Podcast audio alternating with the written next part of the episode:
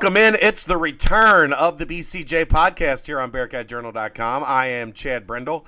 Got a big show for you today. We will be joined in the second half of the show by David Simone to talk some spring football, uh, get a, a, recap of that in with the spring game uh, two weeks ago, and get everybody caught up with uh, with where this team is at as they head into the summer. But first, the last two weekends have been open evaluation periods on the AAU trail. I unfortunately was not out uh, in the spring for the first time in, I think, 10 years. And one person that greatly appreciated the fact that he didn't have to stand and talk to me at events over the past two weekends is one Brian Snow, national recruiting analyst for 247sports.com. Brian, how delightful was it not to have to deal with me these past two weekends? It, honestly, it made it made my spring. I mean, we've had some fun over the years. Now, come on. Yeah. There's. How about that time we discovered Anthony Davis? Remember that? Oh yeah, we, we discovered him. His mother had nothing to. She didn't even know he existed, but no. we, you know, we did. The funny part about that is, is everybody talks about that the, they they knew Anthony Davis existed when all of us were sitting together and we made Broering go over. This was his first summer out there, spring on the road. We made him go over and get the name off the scorer's book because we were all like, "Who the hell is that?" We just wanted to make sure. Yeah. So if they tell you that they knew about Anthony Davis before that weekend or one or we weekend. Well, we actually hold on, hold on. We actually knew he existed. Right. We just, just had never, had never actually, seen him. Yeah. There was more like that. Really can't be who they said that. That this, yeah. this kid's the best kid in the class. He's like, not kind of good. He's amazing. He was a top five player by halftime, and it was like this just doesn't make sense. Let's double check this before we go stupid here. Yeah, that kid was six foot one 18 months ago. Okay, yeah, right. You're full of it. Um, but uh, the spring carried on without me, and because Brian was out on the road uh, over the past two weekends, along with uh, everybody else from the now massive 24 7 sports national recruiting team, uh, largest national recruiting team in the country, right, Brian? it certainly is. Um, it, Brian was able to, to gather some information and, and get his eyes on quite a few guys that the Bearcats are interested in. So I wanted to have him on today uh, to give some uh, thoughts and some uh, some breakdown on maybe where he thinks some things stand as we come out of the spring. Brian, obviously with Cincinnati, uh, it looks like their main target coming out of the spring is DeCavian. Uh, is it Kai Kai? Like, is that how he? Kiki. Kiki. Kiki. Kiki. One just K I K I, like Kiki Vandeweghe. K Y K Y. Kiki Tandy. I, he just KY doesn't sound like Kiki. It sounds like Kai Kai. But Kiki Tandy uh, out of Hopkinsville, Kentucky. Um, he's a guy that Mick Cronin, uh, Antoine Jackson has been on for, for quite some time. Mick Cronin has now taken a heavy load uh, also in this recruitment. They were at pretty much all of his games this spring. Uh, and he has mentioned them as the team that uh, if they're not recruiting them the hardest, they're one of the t- schools recruiting him the hardest. Um, what's your thoughts on Tandy and uh, his game first, uh, how he is as a player? You know, he's kind of a kid. I put this on the message board. When I watched him, he reminds me so much of Mark Lyons, who played at Xavier. He's a two in a one's body, super explosive, super strong, and just can score and can score in a variety of different ways. Isn't like a great shooter, but you got to guard him from three. You know, he can get to the rim. He's explosive. He finishes. He's good in the mid range. But at the same time, he kind of thinks he's a point guard, but really doesn't have good feel for the game. So he's a kid you just kind of want to get the ball to and tell him to be your bucket getter. And then he's so strong and explosive, he can get places where he wants. Um, motor, toughness, uh, all those things that kind of are Cincinnati basketball. Not in uh, question. Not not in question with this kid at all. No, no, that is that is not in question. Um, Even a little bit. Yeah, one and, and one of the things I like uh, plays for Team Thad, which uh, for the people that, that aren't close to the AAU scene, that is probably top three and hardest playing teams every year. Uh, uh, yeah, they they demand motor toughness and play hard. There's no question about that. Um, the the point guard thing.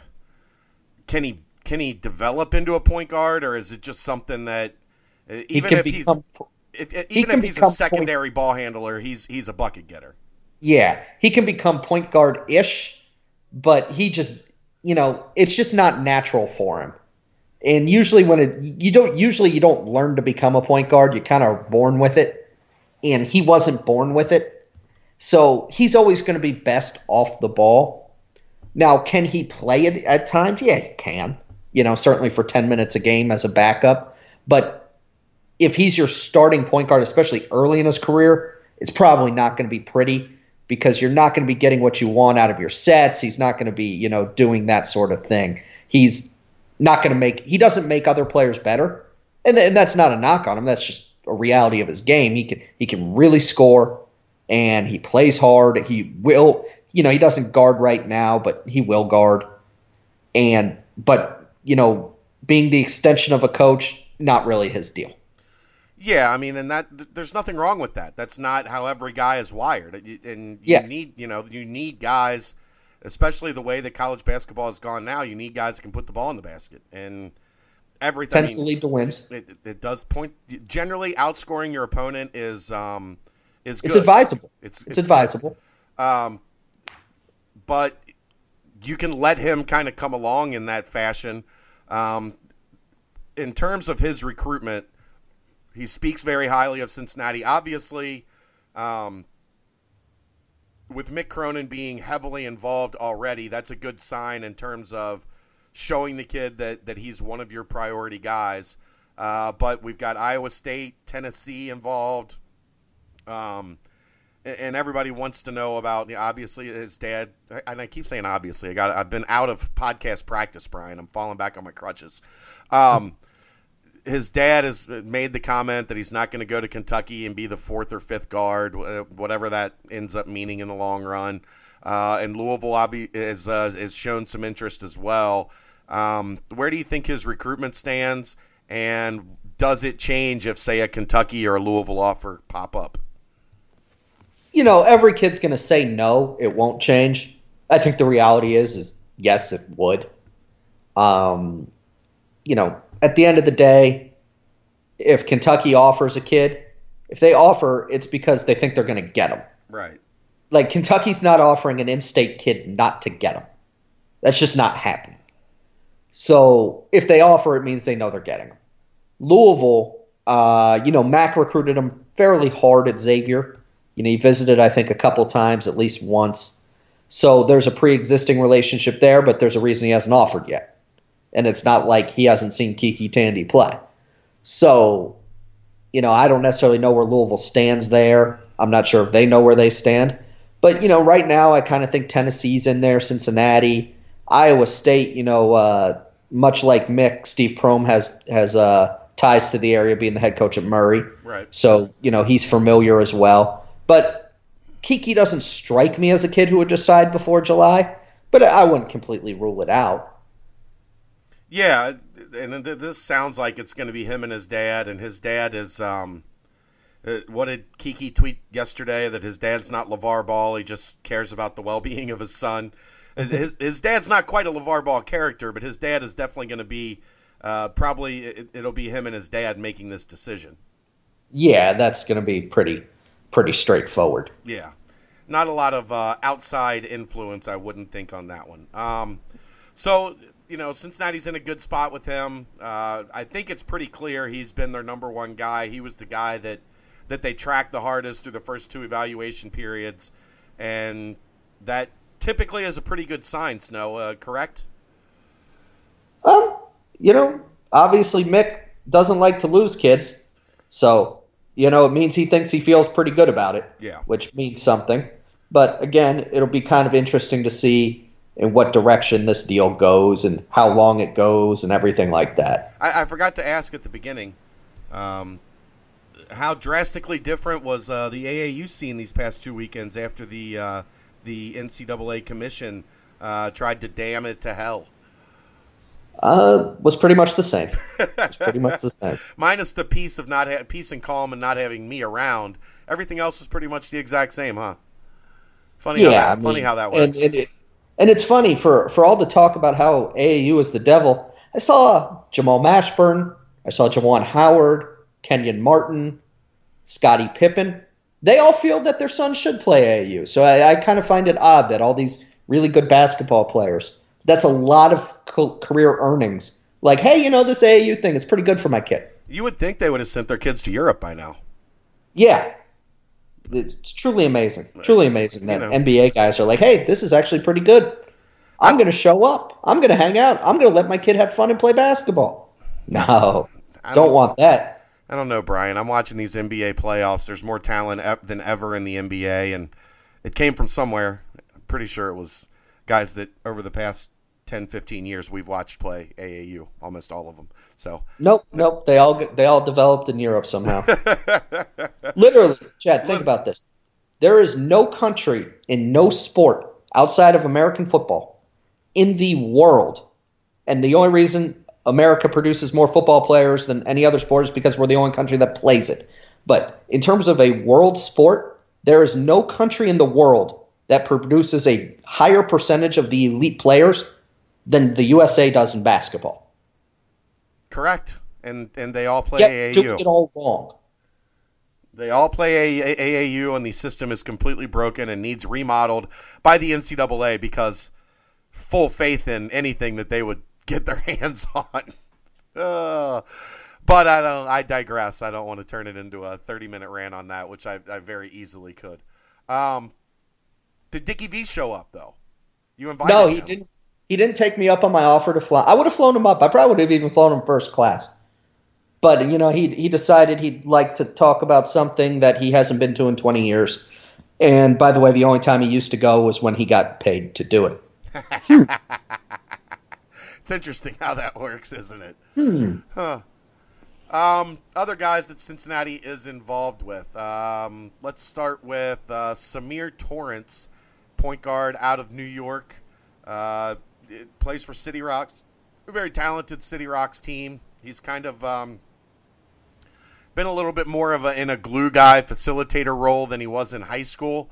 Uh, but he's a guy Cincinnati likes a lot as well. Um, I don't know how many times you got to see them, but what did you think about Samir Torrance?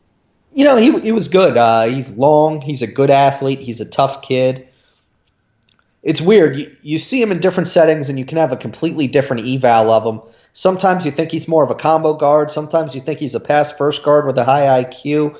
Um, I like him. Long arms, tough kid. Uh, will he move to 2019? We'll find out in time. But he's a good athlete. I don't think he's a great athlete, but he's a big physical guard, someone that can, you know, fill a variety of different roles.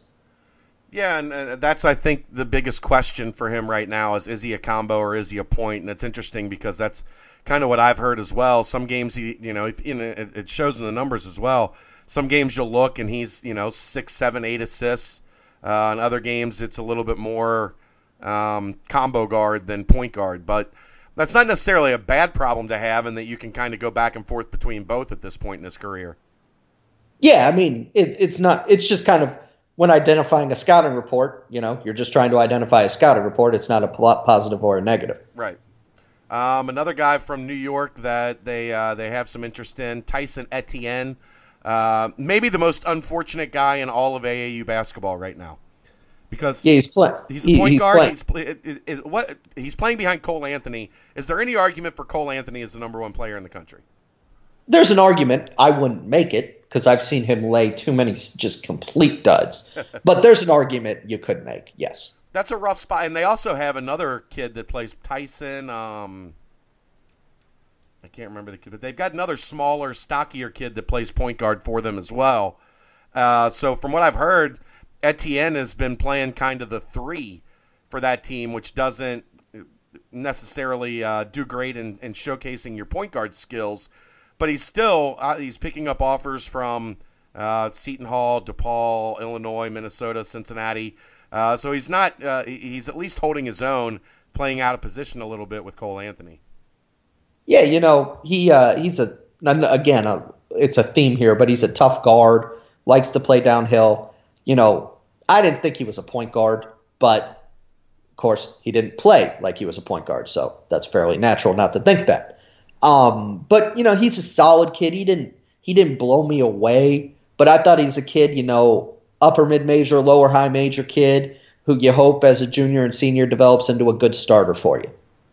Yeah, and I think that's you know the the feeling with him is he, he played for Long Island Lutheran, um, so he's played on a team that's pretty solid um, in high school, and then a little different in terms uh, of his AAU team because that's you know that's a team that's getting pretty much everybody uh, getting an eye on them um, over the first two weekends just because of Cole Anthony, uh, but it'll be interesting. I, I heard it, and maybe you'll you'll agree or disagree with this. Somebody today compared him to Dion Dixon, former Cincinnati Bearcat. Thoughts? Yeah, I'm not seeing that. Okay. Dion was. I know his numbers didn't really indicate it in college all the time, but in high school, Dion was a much better like shooter, pure scorer. I think people underrate how good Dion was coming out because, quite honestly, for a while, no one thought he would qualify. Yeah, and and Cincinnati kind of popped in and got that done late, but still, um, I don't know. I, I haven't seen Tyson enough uh, to really get a good feel for it. The little bit I've seen, uh, a guy that seems like he would he would fit pretty well, but not really hundred percent sure on that. Now, um, I was looking through and trying not to ask you about guys that you didn't see. Um, have you seen Greg Gantt? He's a bad, bad man. Okay. That's one that Like- Cincinnati offered him a, a long time ago. They've been involved for a while. I don't know how good their position is, but they've at least been in there for a while on him. He is really damn good. I can tell you that much. I, I think he'll have virtually his choice of any school, maybe just shy of Duke and Carolina. It's similar to the kid from Florida last year that blew up that they were on as well. Uh, not Nasir Little, but the the thicker kid played for Florida. Played Under Armour. Why is his name escaping me completely right now? Big combo forward. Um, kid who went to LSU? Yeah, him. Yeah. I mean, it's similar that it could happen. There, Greg's more of a wing than he is. Okay. So, but yeah, Greg's a true wing to me. Uh, again, I, I think he's got a chance to be a top 50 player in the country. And, you know, Providence was there, Virginia Tech was there when I saw. Those are the two schools I personally have heard the most. Also, I know this is a kid, he's like a 4.0 kid. Yeah. So, you know, you never know if Stanford's going to drop in or someone like that. Um, Jalen Williams, six foot know, he- six, swing out of Georgia. It was funny. I was talking to a coach about him today, and he, he compared him. He goes, I think he's kind of like a Gary Clark. That's a good Oh. thing. Yeah. He's like, I don't know if he'll be as good. I was like, well, keep in mind, Gary Clark wasn't as good back then either. Um, but yeah, he's just kind of a slightly undersized power forward, but is long, athletic, and gets stuff done as a good rebounder. You know, he was one of the best players over the weekend down in Atlanta. So Jalen Williams is someone got really like. Cincinnati's in there, Xavier's in there, Georgia, Louisville. Trying to remember who else. Uh, Like I Alabama. think Alabama, Florida State. You know, there, there's a lot involved with Jalen Williams right now. I think that one's going to be a, a longer process than a shorter process. But, you know, he's certainly a very good player, and he, he's the type of player that you win league titles with. Uh, a guy that they probably don't have a uh, great deal of uh, an opportunity with, but they're at least in the mix at this point in time. Kofi Cockburn, 6'11, 248 pounds, instant all name team, first team selection. Um, maybe If un- he's 248 pounds, I'm like 175. he's listed at 248. There might be a there might be a couple um, digits wrong in the tenth uh, the tenth position. Yeah. As I said, I, unless I'm about 180 now, um, I would say he's closer to 280 than two than 248. But you know, it is what it is. You know, he's he's one thing, and I say that, but Kofi has gotten into better shape in the last year. He's just a massive, massive human being, though, and he's running the court better. He's got good hands. He he likes to dunk the basketball, which is always a key. Um, He's a so huge fan of dunking the basketball. big fan of dunking the basketball. So you know he he was good this week as well. Um, that recruitment's going to be very much a longer process, and I think a lot of heavy hitters will be thoroughly involved there as well. Yeah, I know Kansas is already kind of sniffing around. Um, he seems like a guy to me, like North a North Carolina guy, uh, in terms of like the big physical low post guys that they've had. I don't know yeah. that that they would want to go through everything that that one, you know, all the twists and turns that that one could possibly take. But yeah, there's there's going to be. Well, and this is not a class with with many guys with size that are any presence around the rim. And he is certainly that. He is very much that. They they also and I don't know how much they tracked him this week. Have you seen Isaac Okoro? He's he might be the best perimeter defender in the class. Um, that would be a good know, fit for Cincinnati. Yeah, Auburn has kind of always been the leader there, but you thought he was going to commit at the beginning of the year. That didn't happen. You know, before Mark Fox got fired, you heard Georgia was really involved. Think Georgia Tech's involved that one, you know, he just doesn't shoot it well at all, but he can really guard. He's a tough kid. He's a good athlete, and he and he gets to the rim. Again, that one's striking me as a longer decision as opposed to a shorter one. Um, a name that they offered this weekend, James Bishop from Baltimore, bucket getter, and he had a forty-three point game, I think. Yeah, yeah. This is a kid I saw last year, and I was surprised as little interest as he had and he plays for Team Thrill out of Baltimore, which is sponsored by Will Barton. And uh, he just he can get buckets. He's six foot one, and he's more of like a true combo now. He's actually developed some point guard skills. Uh, but again, this is just a dude who gets buckets. Any feel for that one, or it's still way too early because he's just it, now starting to blow up? You know, so many schools are coming in. I, I think he's going to take a step back and try to figure out kind of what the heck is going on. Yeah, and it makes sense when a kid kind of has that type of performance. You see it every spring. All of a sudden, the kid is just inundated with with things that were never on his plate before. Yeah, and and you know, it's quite honestly a good thing for the kid. Kind of have your opportunities and decide yeah. what's best for you uh, one last one, and I don't think you have you've seen this. Maybe you did in, in high school, although I don't think you would have caught Choctawhatchee Senior High School out of Fort Walton Beach, Florida. Um, Deontay Smith that plays for One Family Hoops. Uh, did, did you get a chance? Have you ever seen him, or is that a new? I one? have not seen him. I know he's adding offers left and right, though. Yeah, I know that was one um, Mick started out in Atlanta, and one of the reasons he started out in Atlanta was to get a look from that kid. And they offered that Friday, you know, they offered Friday night. Um, so obviously he liked what he saw, but that one is going to be another one that just happens every spring. Certain certain names blow up in that first weekend. Everybody goes to see them. The, by the second weekend, and they pick up 25 offers. Yep. So it's the nature of the beast. Yep, that's just how it goes. Well, uh, are you are you going to enjoy? Uh, you're you getting like two and a half home weekends in a row, which is bad for your uh, frequent flyer miles, but good for mostly getting to sleep in your own bed for the first part of April and May. Yeah, but I want my points. Spiece uh, or not? Yeah, uh, yeah, Spiece Fieldhouse this weekend, uh, right? Yeah, I'll be there in all my greatness and glory. That's the one I'm. I always and it's it's interesting that I love that event so much because over the past like four years they haven't really recruited much of the Midwest, so I haven't had a whole lot to do. Maybe that's why I've liked it uh, as much as I have. But always one of my favorite events every year up at Spiece in Fort Wayne. So uh, get some Oli's pizza for me. I've never been there. Oh, it's so good. It's like it's like 15 minutes away from the arena. Like it's on the way out of town, basically. If you're going back to Indy, which if I could, if I could give you a recommendation, what I would do is I would order it when you're leaving the field house, get it on the way out of town when you're driving down um, the interstate, and then it'll be ready to eat when you get home. It's phenomenal. It's like a mix between like Chicago deep dish and like a million toppings. It's so good. Intriguing. So give that a shot. Oli's Pizza. Other than that, Sounds good.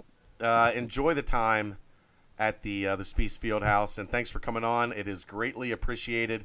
And uh, if we have any more questions as the spring rolls on and we get into the summer, I will give you a call again and have you back on. But the good news is, Brian, I do think I'll be on the road from the summer, so for the summer, so you're not going to get away from me the entire AAU season this year. That's unfortunate on your end. I'll find out where you are and I'll go other places. You've got like six other guys to send to wherever I am, so you don't have to be there. So that there's that's a good look for you now that you didn't have before. Facts. All right, Snow. Thanks a lot. No problem. And special thanks again to 27 24/7 Sports National College Basketball recruiting analyst Brian Snow for joining us on the podcast. And now we turn our attention to the football squad. Um, it's a, it's been a couple weeks, so we don't want to necessarily harp on the the re, the recap and the day to day of what happened in spring football. But I thought it would be a good time to kind of reset and give us a look at where we think this team is heading into the summer, uh, what we think we're going to see when we get into uh, spring or, or, summer camp when that kicks off at Camp Higher Ground um, late July, early August. So fresh off the driving range, the man that runs the Bearcat Journal Twitter account and also does a great deal helping out on the football side of things for BearcatJournal.com. Welcome in none other than my main man, David Simone. David, how are you? Um, wonderful. What a, what a glowing, glowing introduction. Uh, uh, did you did you hit it well today at the driving range, or is it still too early uh, in the season? No, it's actually uh, not too bad. It was uh, it was a good good range session. Better golfer, Mr. Simone or Miss Simone? Uh, well, considering tonight was the first time she'd ever hit a golf ball, I'm going to go with myself. but uh, I was actually somewhat impressed. She for held first, her own. First huh? timer, yeah. That's good to hear. Let's get into before before we get into football, though. I don't think we've spoken in the podcast form since a tragedy struck the American Athletic Conference, as I will not be able to make fun of Kevin Ollie again, and it just crushes my soul. I mean, that was the most inevitable thing on the planet. Of course, but it still doesn't lessen my sadness that I will not be able to watch him coach basketball for the Connecticut Huskies Well, anymore. Yeah, and and I I have a dilemma with them now.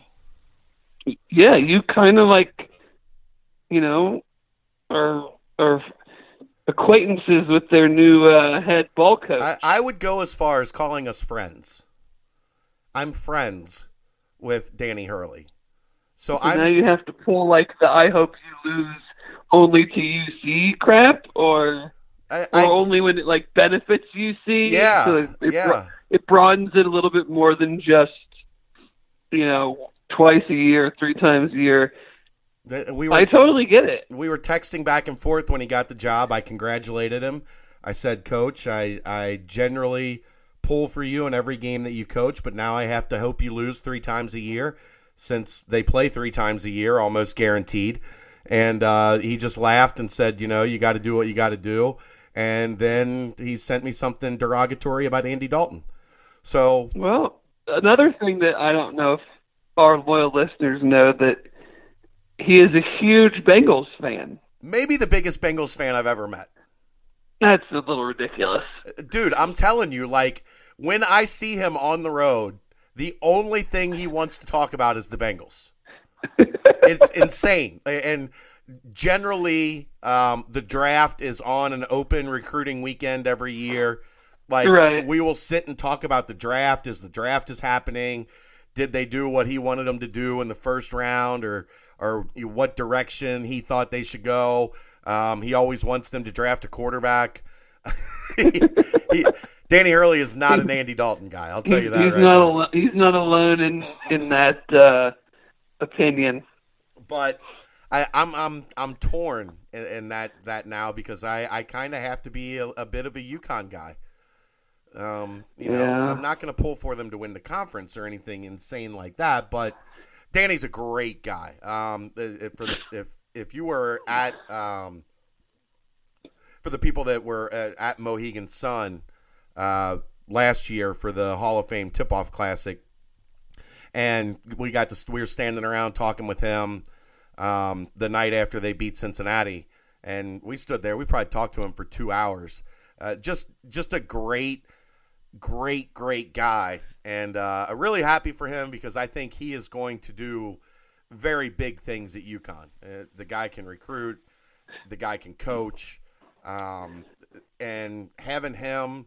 And I think Penny Hardaway is going to be a good hire for Memphis. I know it's risky. I know it's very risky uh, to hire a guy without really any college experience, but I think he's going to do really good things at Memphis. Maybe I end up being Well- crazy on that one, but this conference needs those two to be strong again, and I think they're the going. thing to be. is is we can. I love making fun of UConn and and KO as much as the next guy, but let's be honest. The conference was put together with them and Memphis in mind as being two of the top five teams in the conference every year. And outside of Connecticut's year when they somehow won the national championship, neither program has been anywhere near that. right. So, you know, all jokes aside, they need we need Danny to work out, and we need Anthony to work out. As long as we're in the conference, we need them to be good. Well, yeah, I mean, uh, and I know we're, this is supposed to be a football conversation. We've gone off on a basketball tangent, but That's all right. if if Cincinnati, Wichita State, UConn, and Memphis are perennial tournament teams, and you're backfilling with uh, Houston and and UCF and Temple, SMU. SMU, uh, you know, one- if they get back on track, now you're looking at seven, six, seven, eight teams that can play. And now you're not being talked about as, you know, uh, an afterthought of a two bid league or, a, you know, a, a maybe three bid league with a bid stealer or something like that. You're back to being talked about right with the Big East and, and the other power conferences. And I think both I, I think both programs made a step in that direction with Penny and with Danny Hurley. So uh, I think a very good off season for the conference. Even if we don't see it necessarily this year, going forward, I think the conference is in a much better place with what we saw this off season. Right. Did Did you get offered a scholarship by Gregg Marshall? Because I did. what the hell are you gonna play? Well, what the hell are any of these guys he's recruiting going to play? They're in a bad spot, man.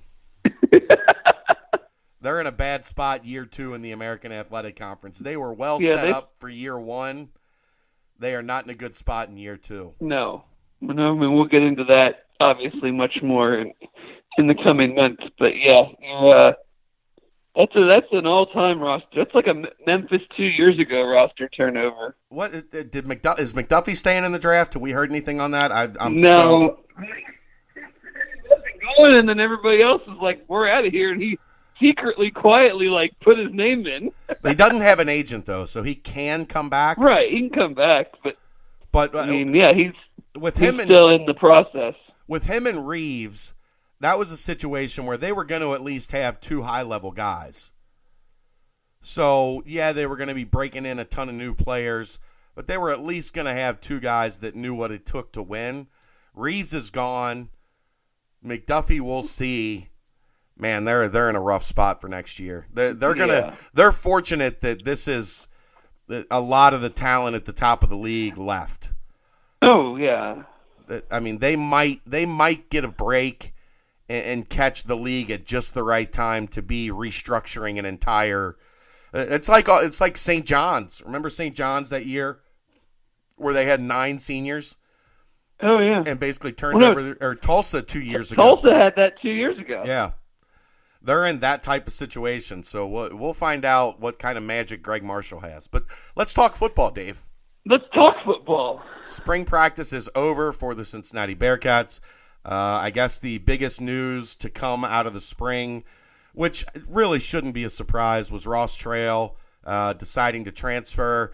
That was pretty evident from very early on in the spring. Um, Hayden Moore, it was pretty clear, was kind of the, the number one guy. Ross Trail was given no separation between him and redshirt freshman Desmond Ridder and true freshman Ben Bryant. Uh, I think the writing was on the wall with those two kids pushing on his heels. Um, that it was it was probably in his best interest to uh, seek other employment, if you will. Yeah, I mean, when we you were basically every practice, I saw uh, You saw the a Saturdays, practice yeah. slash scrimmage and a scrimmage plus the spring game. And in the scrimmage at Paul Brown Stadium, when Hayden was held out, when he wasn't getting the majority of the number one reps, I think that pretty much told anybody that pays attention what was going on. Yeah. Um, I mean, I know I don't want to go down the rabbit hole of should he have played, shouldn't he have played. My personal opinion, obviously, never talked to the kid. From all accounts, he seems like a good, good guy. I just never saw what people wanted to, I think, tell themselves was there. Um, and I think he benefited from the backup quarterback's the most popular guy on the team syndrome because when Hayden would struggle, it was just default to say, well, we should give Ross a try. And I'm sitting there going, I've seen enough to know that there's a reason they're not giving him a try. Yeah, I, the one thing that kind of skewed all of that is anytime there was an open, Oh yeah, he was like He was- the Bobby Brandon of practice. He was the greatest practice player ever. well, not even the greatest practice player, specifically an open scrimmage or an open practice, or anytime the true. public was allowed in to watch, Ross Trail was phenomenal. And then the Yeah. public would leave, and it would be like, "Uh, "This, where was this guy that we saw?" Uh, The other in 14 yeah, the other fourteen practices. This is not the same dude. So, um, it- it's unfortunate to see him leave because I think he, you know, I think he was a, a good part of the program. I think he had the respect of the locker room, but uh, for me, coming out of the spring, the biggest takeaway is you've got two young guys in Bryant and Ridder that the future of the program looks a lot better when you consider that you know the next four or five years those two are going to be at the helm of this program. Absolutely. I mean, both of them have have aspects of their game that just as a you know as a bystander again who only sees a handful of things you can tell you know if these guys can make the progressions that they they're going to have like it's going to be a tough go of it next year just because I mean Dez is only going to be a redshirt sophomore and Bryant's going to be redshirt freshman, so there's not a lot of separation between the two. Someone's going to win that job. I mean, and UC has a ridiculous track record of not going a full season with a quarterback making it the whole year. Right. Um, I think the last time it happened was Ben Mauk's one of Ben Mauk's years. He only had one. Um, well, then maybe that was it then, because Yeah. I know after that, that was Grutza and Davila and we Chazz Anderson and Zach. Cle- I mean, we've gone over a decade of a quarterback not playing all 12 games. But you know, with those two guys, there's plenty that I saw that you're just like, wow, this is these two guys can can do something when when when they're given the chance. I don't know if that's going to be this year, um, but it's going to be sometimes fairly soon. Yeah, and uh, to say that I don't know it's going to be this year, I know that's going to frustrate a lot of people. But uh, Hayden Moore, when he was in there, was clearly ahead of everyone else, and uh, one that's Right. to be expected. He's he damn well better be. Yeah, exactly. He's been here five years. He's played a lot of games,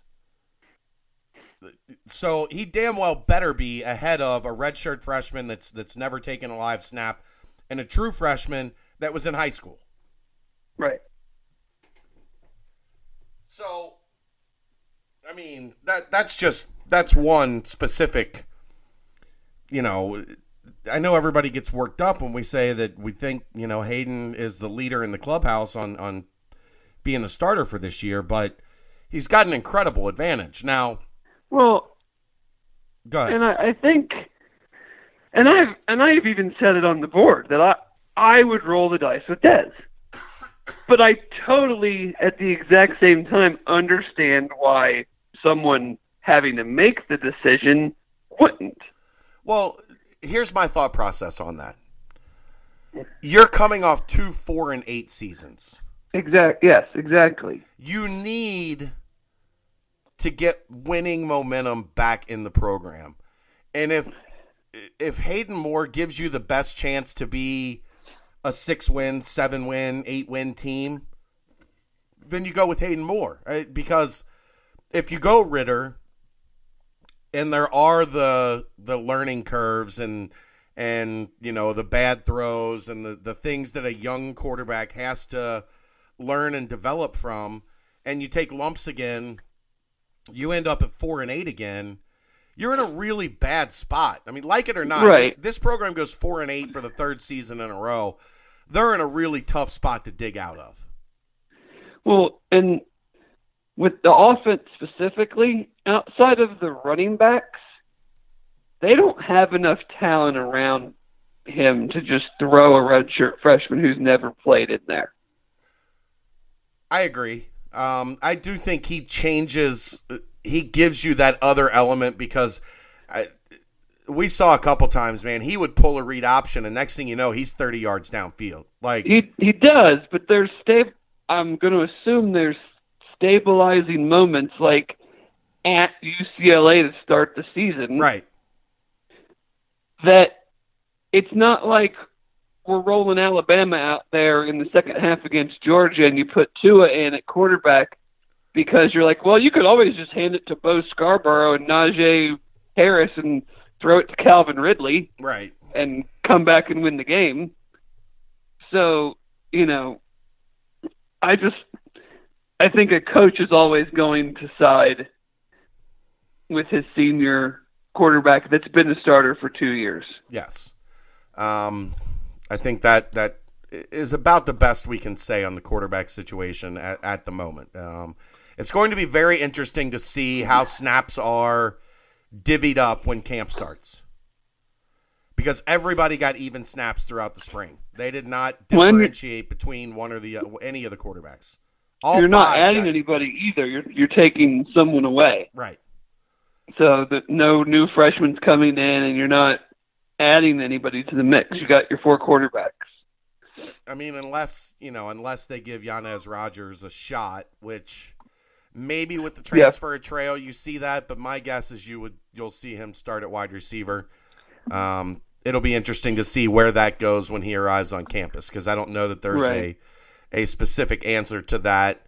Um, I think I would four be is pretty. I would be pretty surprised if after a few practices or a week that if he would still taking reps as like the fifth quarterback. Right. Uh, That's what I was going to say. Four is a pretty healthy number of quarterbacks to have.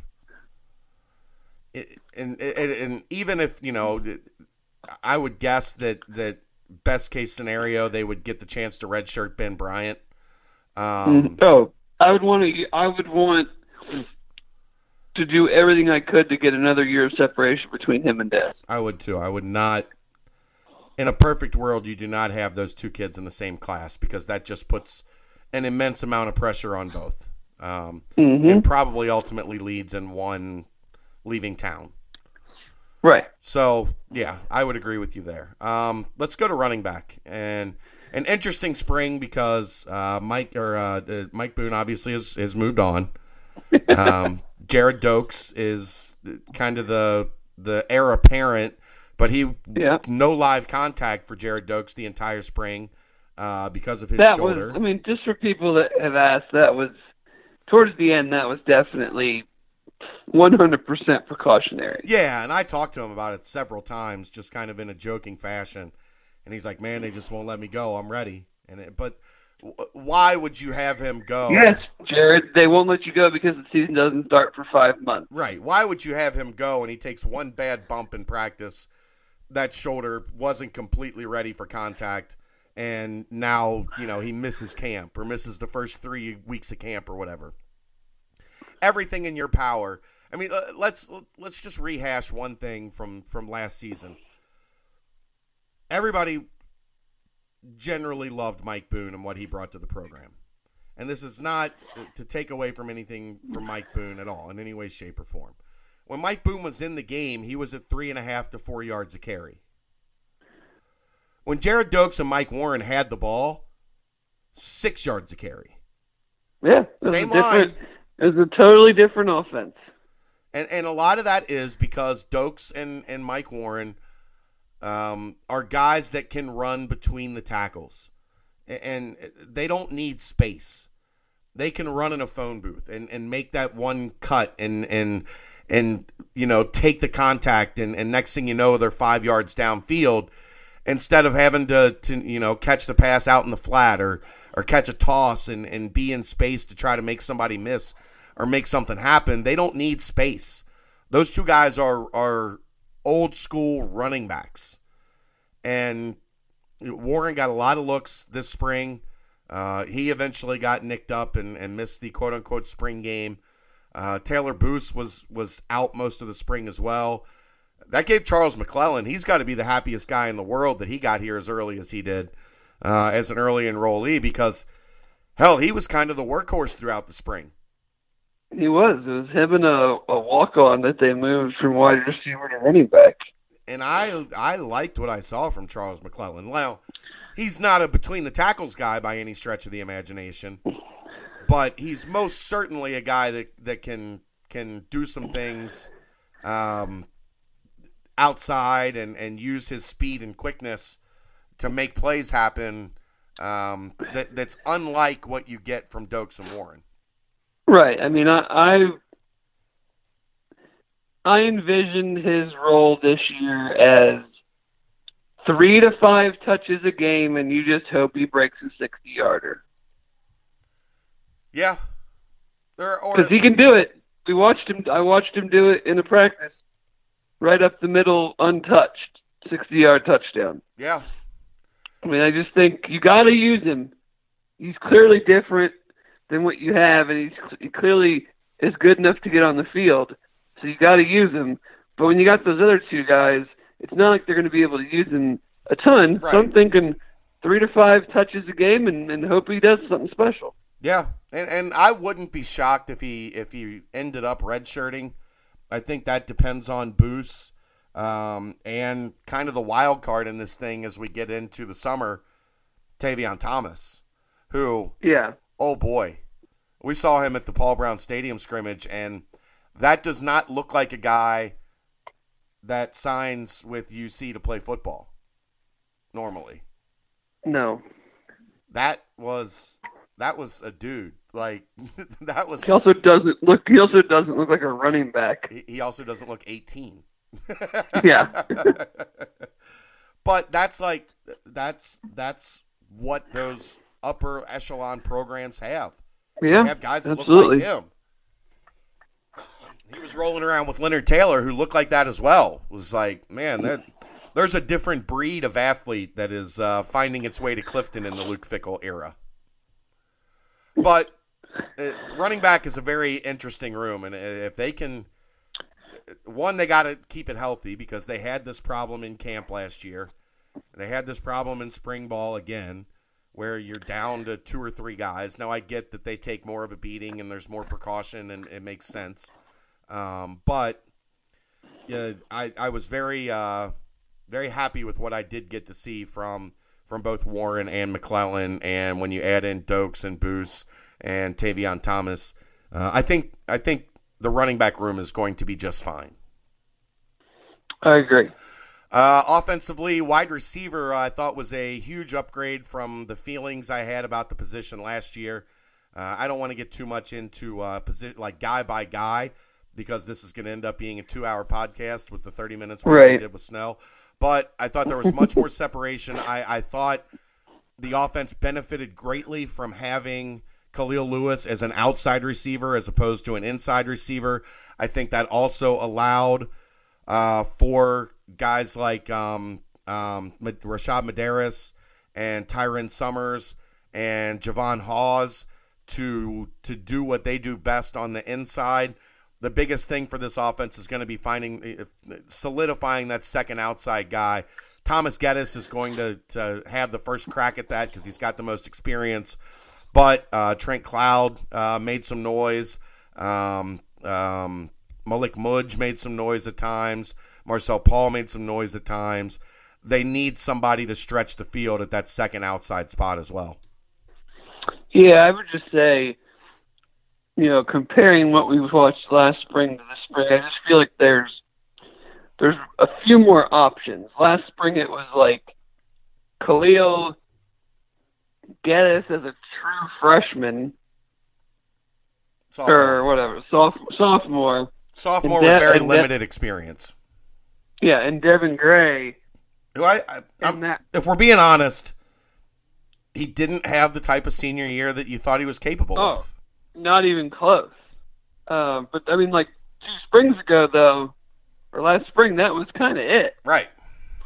no one no one even I would say like strung a couple good practices together. At least this spring Khalil was solid the whole way through and you you saw enough from a, a multitude of guys to where I'm still not loving the situation, but I don't feel like I did last year.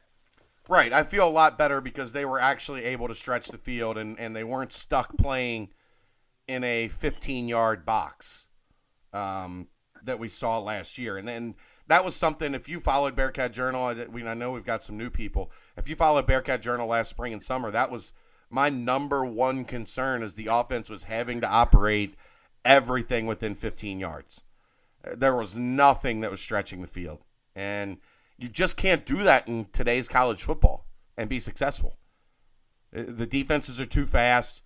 The, the the way that things work, you're just not you're not three yards in a cloud of dust moving the ball down the field anymore. That's not how the game is anymore.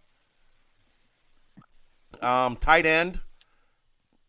I thought Josiah DeGuara had a really good camp. Uh, Bruno LaBelle had his moments. I thought looked improved.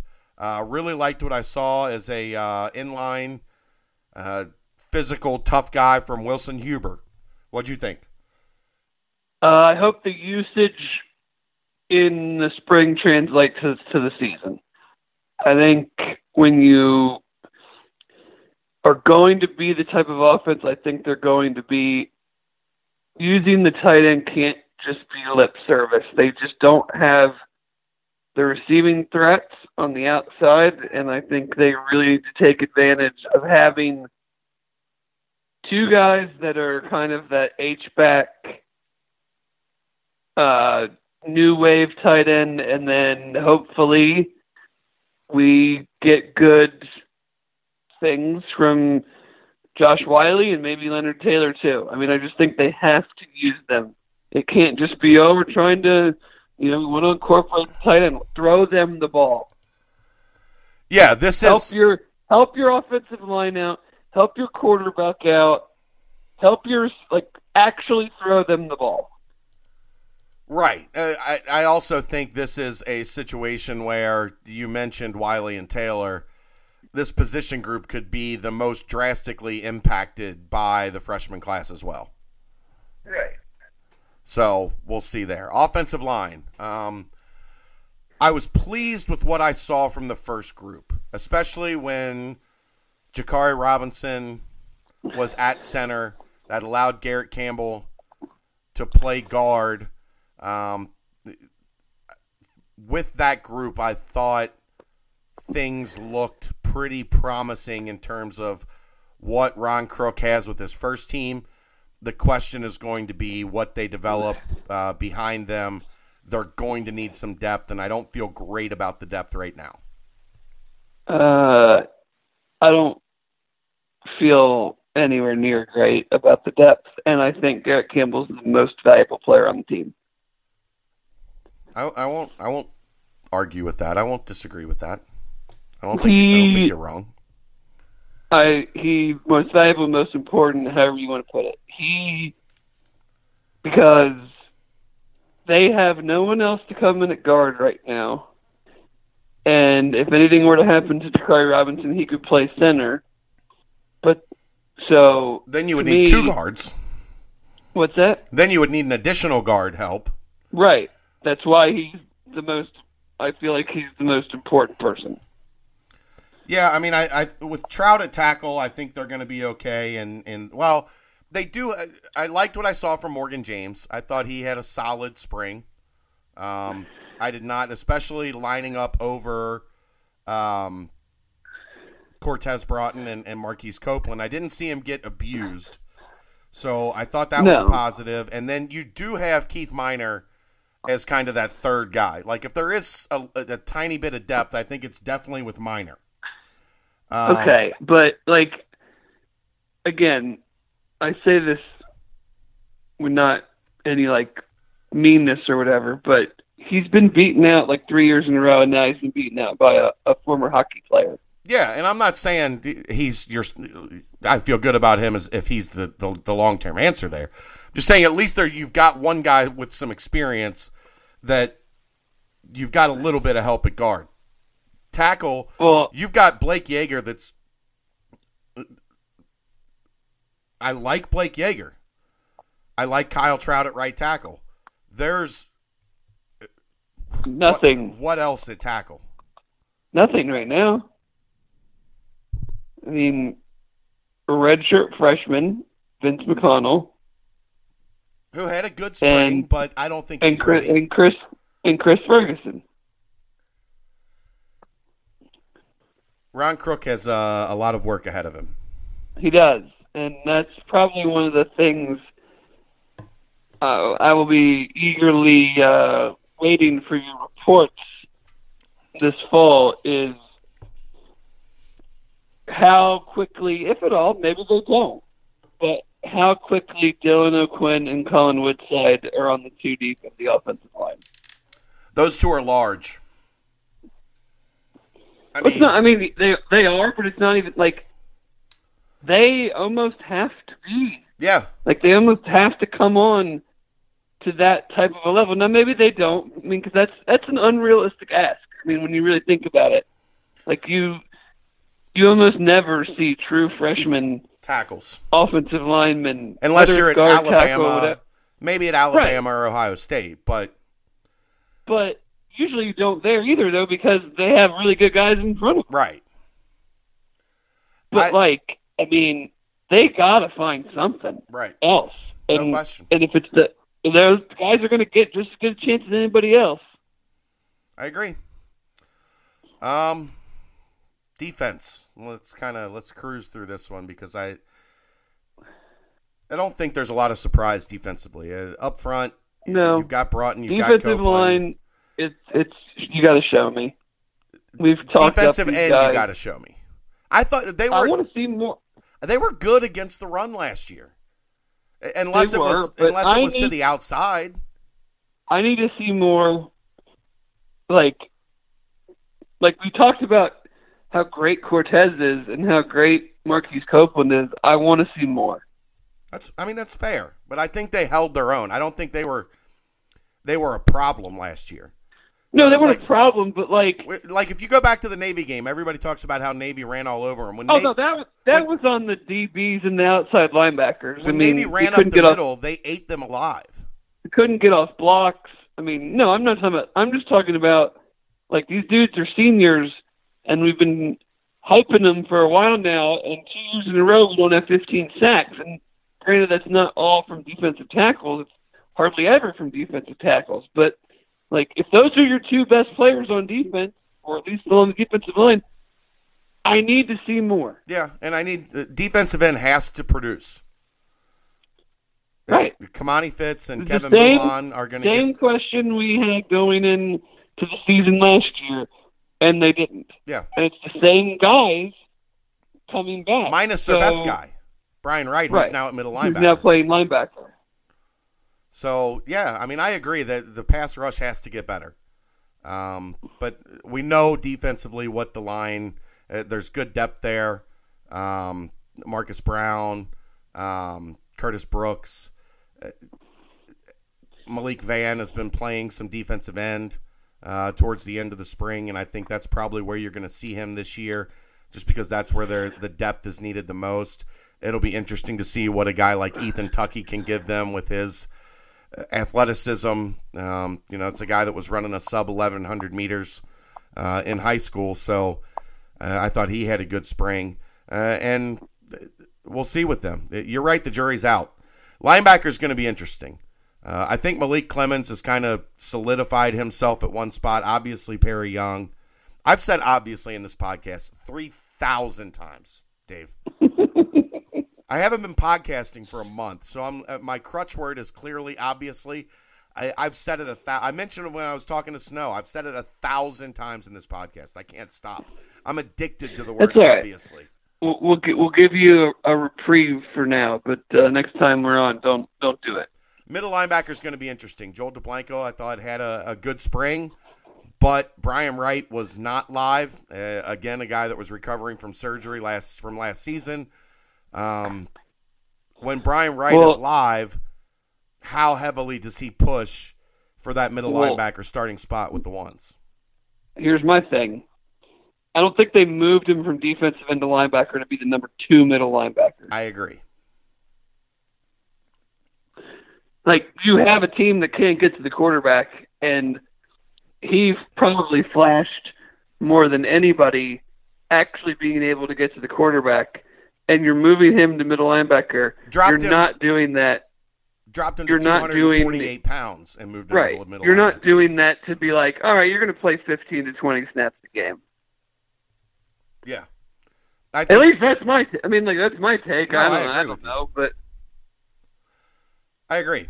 Um, it'll, you know, Jarrell White uh, got to be a little bit frustrating for him to have Malik Clements kind of move ahead of him at that that other outside linebacker spot opposite Perry Young, but there's going to be plenty of, of opportunity for Jarrell White to get in the game. Uh, I I wouldn't just because a guy moved down and is a little bit more of what they're looking for in that spot. I don't think that that takes away Jarrell White's ability to get on the field still and make plays as a sophomore. No, I think it's getting your fastest, best 11 right. on the field. I think that's why you move Bryan Wright to middle linebacker, and I think that's why you move Malik Clements down from safety to weak side linebacker. Um, defensive and then we have the we have the transfer that we haven't seen yet from yeah. Liberty, so we don't have any idea how how he'll factor in. Defensive back, man, that's toss, toss a coin up in the air, man. Uh, I will say I was very impressed with Coby Bryant and Darrick Forrest throughout the spring. I mean, I should say corner. You said defensive back. My comment was more yeah aimed at, at corner, not as much safety. Coby I Bryant, think, I thought was solid throughout the spring. I, I mean, think, yo, I think, I think they have something with T.J. Johnson. He didn't play a ton because he got nicked up, but him and Coby Bryant, I'm good with at corner. After that, I got no idea. I mean, I thought Christian Angulo had a, a pretty good spring. Angulo had a pretty good spring. I thought. No, Hamlin had a pretty good spring. I thought. Marquise Smith uh, didn't flash as much as I would like to have seen. They had decent springs, but this is again, we have to kind of couch it. UC's not Oklahoma's offense, right. and none of these guys have played in a game that they keep scoring. In a game, not a practice, not practice, not practice. In a game, we talking about practice, man. Practice. So we can like T.J. Johnson never played in a game. Coby Bryant never played in a game. Noah Hamlin never played in the game. I mean, I can just I can keep going. I think everyone kind of gets gets yeah. the hint. We get your point, bro. no, I I, um, I agree. It, that's and you're going to have a, a, freshman back at safety. And well, you might have sophomore. two freshmen because James Wiggins is going to play too. well, they both will be. They'll be sophomores. Wiggins was a freshman last year, and yeah, but he didn't play. He was a redshirt freshman. Wasn't he a redshirt freshman last year? Yeah. He's inexperienced, he but he'll be a sophomore. He'll be a redshirt sophomore. Right, but I mean, I'm just saying, like, there's no there's no game reps. Right. Well, Chris Murphy was the guy that was in Chris that Murphy. spot until he got hurt. and and you and you hope I think at least this is my hope that they can move Gilbert back to safety if they feel comfortable. I don't know, man. I corner thought he situation- was. I thought he looked really good at corner. He did when they pressed. Yeah. He can he cannot play off coverage. So No. unless they're going to go press all the time, which I'm kind of okay with because they were awful playing off last year, and I don't know if that was just uncomfortable playing press with the group that they had, if that was what Willie Martinez, Marcus Freeman, and Luke wanted to do. I, we'll never know. Those are the kind of things that kind of annoys me as a fan that I catch myself trying to do. Like, oh, why don't they play press? As if it was just that simple. Like, okay, now start, you know, guarding the receivers, you know, Right. from two yards away.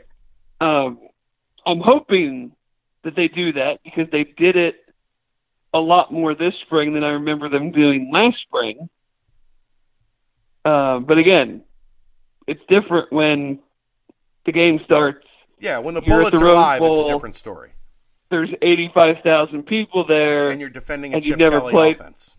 You've never played in the game before. Yeah. That's just that's my biggest concern. I like a lot of the individual parts, but as a collective, I mean, outside of Marquise Smith, Tyrell Gilbert, Chris Murphy, none of them have played. Yeah. The talent is there, and that's that's where the you know, and where do where do the the freshmen fit in? Where does does Javon Hicks fit in? Where does Arquon Bush fit in? Another those- reason why the defensive line, as a bunch of seniors, needs to show up. Yep. No question. Special teams, I feel good. James Smith is a Probably beast. the, probably the best unit on the team right now. James Smith is a beast, and Cole Smith, I, I really like the ball, the way the ball comes off his foot. We'll see what it what it translates to in games, but that kid's got some pop when the ball comes off, and has a chance to be a really good one, um, as long as he's able to to avoid the things that mess up a kicker's brain, which God knows how that Yeah. works. But I I mean, James Smith had a monster spring. He might be my MVP of the whole team from spring. Maybe. I mean, well, it, last year, what did we see? We saw We don't do enough live action in the spring. Yeah, but what uh, like even last year in practice, he was kicking the ball really high and he was kicking it like 42 yards and he was making sure that He's definitely, he's definitely added distance without sacrificing uh, hang time. now he's kicking it really high and 50 yards, 53 yards. Like I'll take that. I, I was I he just some of his kicks this spring were like, "Oh my." That is what it looks like when a six foot four, two hundred and forty pound human really gets his leg into a ball. Yeah. But I think that about wraps it up. I, I think uh, I think we we've covered what we wanted to cover. There are definitely some questions as we head into the summer. Um, I, I don't know that that that anything was quote unquote answered in the spring, but I think they they moved in the right direction on a lot of things, and they they gave reps to the guys that they felt they needed to give reps to, um, especially Darrick Forrest, Coby Bryant, um, some of the young guys. I thought Trent Cloud got a lot of reps uh, to get him up to speed. Um, so we'll see. I mean, it's it's got to be six and six, seven and seven, Dave. They've got to get some momentum going forward. Yeah, I mean that's that's the baseline this year. I mean, and not nothing's changed. You know, seeing three practices and reading reading your stuff and talking to you and spring practice is definitely a different format vibe than fall practice. Yeah. So, um, but that's I haven't really changed anything that I thought going in after seeing what I saw. I mean, they're I'm still, you know, they're a they're a six win team, uh, or they they need to be a six win team. because they're not. They can't. Uh, at some point in the American Conference, you can't recruit off of your past two recruiting classes if you keep going four and eight. No question. I, I agree You can pull that, that off. You can pull that off eighty miles down the road somehow. Never But- ever winning in the SEC ever. Ever. Right. And not Ever. having anyone drafted in the, the 2018 NFL draft. Yeah. hmm I But that don't fly in the, in the AAC. No. All right, man. That's going to wrap it up. Thanks for uh, taking some time out of your busy uh, driving range schedule. Oh yeah. Get back to watching some Super. NBA basketball. Big NBA guy, Dave Simone. I am. I got the uh the Cavaliers and the Raptors on right now. I'm getting ready to turn that on here shortly. I, I've had my back to the TV, so I haven't been able to pay attention to it. But it was good to be back on the microphone, obviously. Ding. That's right. add another one to the list. Um, good to be back on the microphone. Good to have Brian Snow on talk some basketball recruiting, and good to have Dave Simone on to kind of put a lid on spring football and look towards uh, what needs to happen as this team goes from the end of spring football in the middle of April to the start of summer camp in August.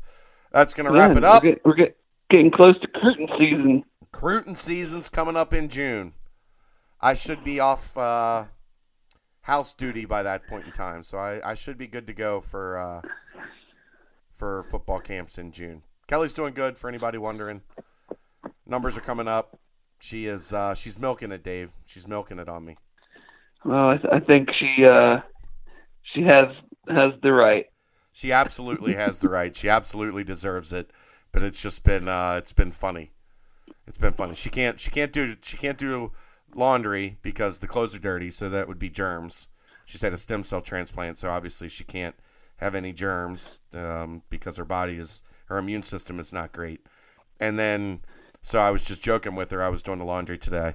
Um, I was like, well, the I, I got to take Kelsey to tumbling, uh, so the dryer's running, and when the dryer's done, you can can bring those up. And she's like, oh, I was like, well, they're they're they're clean. You know, you're, you're allowed to touch those. They, they don't have any germs on them. She's like, yeah, the doctor said that uh, I really shouldn't be doing any housework at all. And I was like, I, I don't, I wasn't there for that.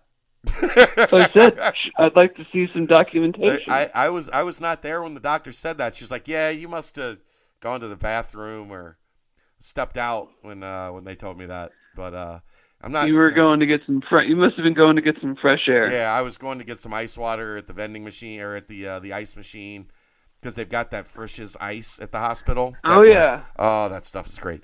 Um, but yeah, I missed that. But she she says there's no housework, so I still uh, I've still got another week or two before I'm uh, off of uh, house duty. So Yeah. but I should be good to go by June.